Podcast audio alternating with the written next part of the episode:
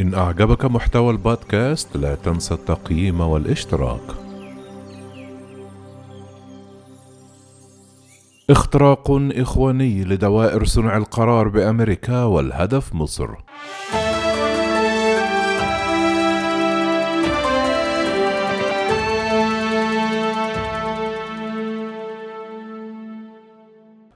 شهدت الأيام القليلة الماضية وتحديدا بعد تنصيب الرئيس الأمريكي جو بايدن مطلع العام الجاري. تحركات كثيفة من جانب قيادات جماعة الإخوان المتواجدين في الولايات المتحدة الأمريكية لفتح قنوات جديدة للتواصل والتعاون مع الإدارة الأمريكية الجديدة بهدف كسب تأييدها للضغط على مصر.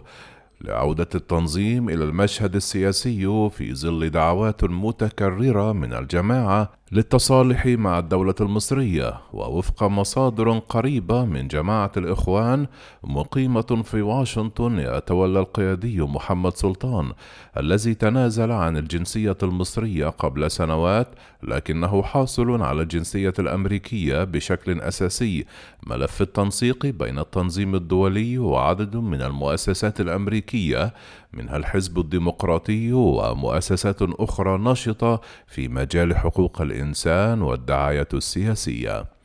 أوضحت المصادر أن الجماعة في الولايات المتحدة تسعى إلى إعادة ترتيب أوراقها والتموضع بشكل قانوني، مشيرة إلى أن السلطان دشن مؤخرا مبادرة الحرية ومنظمة المصريون الأمريكيون من أجل الحرية والعدالة ومقرها واشنطن، وذلك لإيجاد إطار مؤسسي وقانوني للتواصل مع دوائر صنع القرار الأمريكية بعيدا عن غطاء التنظيم الدولي للجماعة.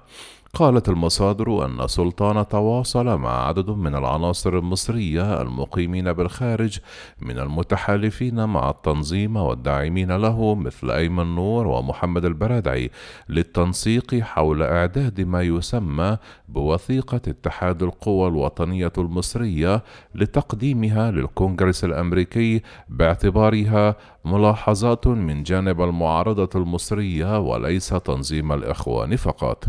ووفق دراسة لمعهد واشنطن أعدها الباحث الأمريكي ستيفن ميرلي تنشط جماعة الإخوان في الولايات المتحدة من خلال ستة مؤسسات تقليدية تعمل منذ عشر سنوات وهي الوقف الإسلامي والجمعية الإسلامية والمعهد العالمي للفكر الإسلامي ومجلس العلاقات الإسلامية الأمريكية والجمعية الإسلامية الأمريكية والمجمع الفقهي. كشف الباحث المصري المختص في شؤون الحركات المتطرفة والإرهاب الدولي منير أديب أن الجماعة تعمل في الوقت الحالي على إعداد تقرير عن مصر يركز عن أوضاع حقوق الإنسان والحريات ومناخ العمل السياسي وكذلك أوضاع الأقليات وسيتم تقديمه ومناقشته من خلال النواب الديمقراطيون في الكونغرس الأمريكي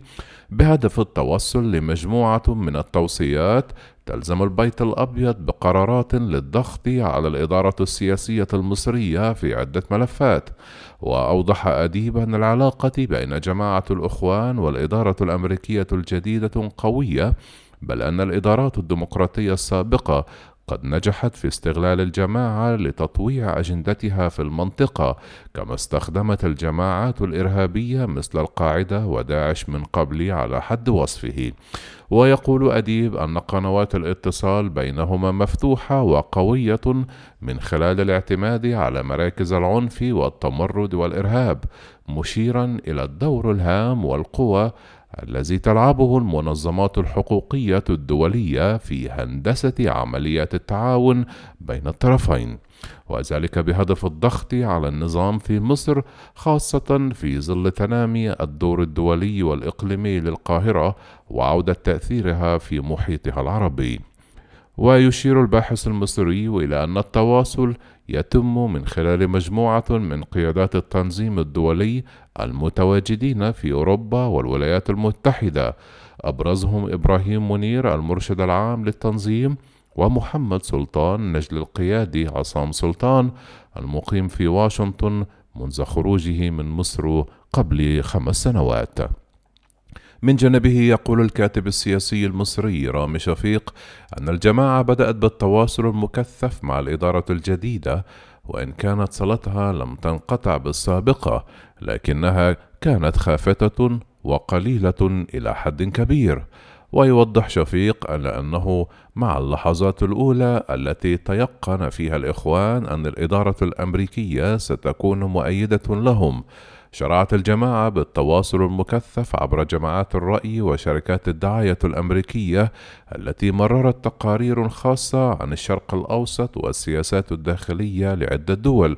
وذلك لإنشاء مساحات خاصة لعمل الإخوان تمكنهم من التنفس والعودة للمشهد السياسي.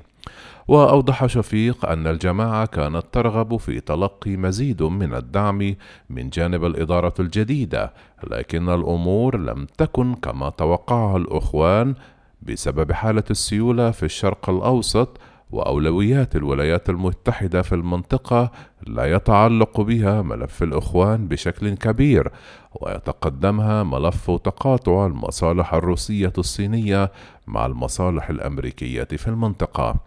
كما يرى أن جماعة الإخوان في حاجة ماسة للدعم الأمريكي في تلك الفترة خاصة بعد السيناريوهات المتاحة أمام الجماعة وكلها سيئة في ظل التقارب المصري التركي والذي سيجعل المسارات أمام التنظيم محدودة وشبه مغلقة. مشيرا إلى أن أنقرة لديها خياران فيما يتعلق بقيادات التنظيم في المستقبل فإما أن تسلم المطلوبين لجهات القضاء المصري لبلادهم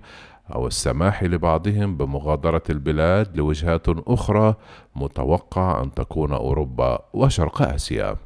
ويرجح شفيق محاولة التقرب المستميتة من جانب الإخوان مع الإدارة الأمريكية وذلك بسبب الضغوط الكبيرة التي يواجهها التنظيم بعد التضييق التركي والأوروبي عليه مشيرا إلى أن الإدارة الأمريكية لا تغفل عن متابعة كل الأوراق في الشرق الأوسط، لكن اهتماماتها ستكون متباعدة جدا، لأن جماعة الإخوان لا تأتي على رأس أولويات أجندة عمل الإدارة الأمريكية في المنطقة، ويتقدم عليها بشكل كبير ملفات التقاطع الصيني والروسي مع المصالح الأمريكية في المنطقة. ويتوقع شفيق أيضا أنه لن يحدث تعاون كبير بين الإخوان والإدارة الأمريكية وأن هذا التعاون إذا حدث لن يتبعه محاولة ضغط عنيفة على مصر بسبب الاحتياج الأمريكي لمصر لمواجهة الحضور الروسي والصيني في الشرق الأوسط. وحول قنوات التواصل يقول شفيق أن عدد من قيادات الإخوان متواجدين في الولايات المتحدة وعلى علاقة بجمعيات الدعاية التي تتواصل مع الحزب الديمقراطي بشكل أساسي. وتعمل على تمرير أوراق سياسية تتفق مع أهداف الجماعة لكن أغلب دوائر صنع القرار الأمريكي عادة لا تعتمد على مثل تلك التقارير لكنها تستند على النشاط المؤسسي إلى حد كبير. ويرى شفيق أنه في كل ما يمكن تصوره عن التعاون المزمع بين الإدارة الأمريكية الجديدة وجماعة الإخوان لا ينبغي تجاهل تقاسم الكونغرس بين حزبين الجمهوري والديمقراطي. والحزب الجمهوري لن يسمح بتمرير أوراق الضغط ضد الإدارة المصرية.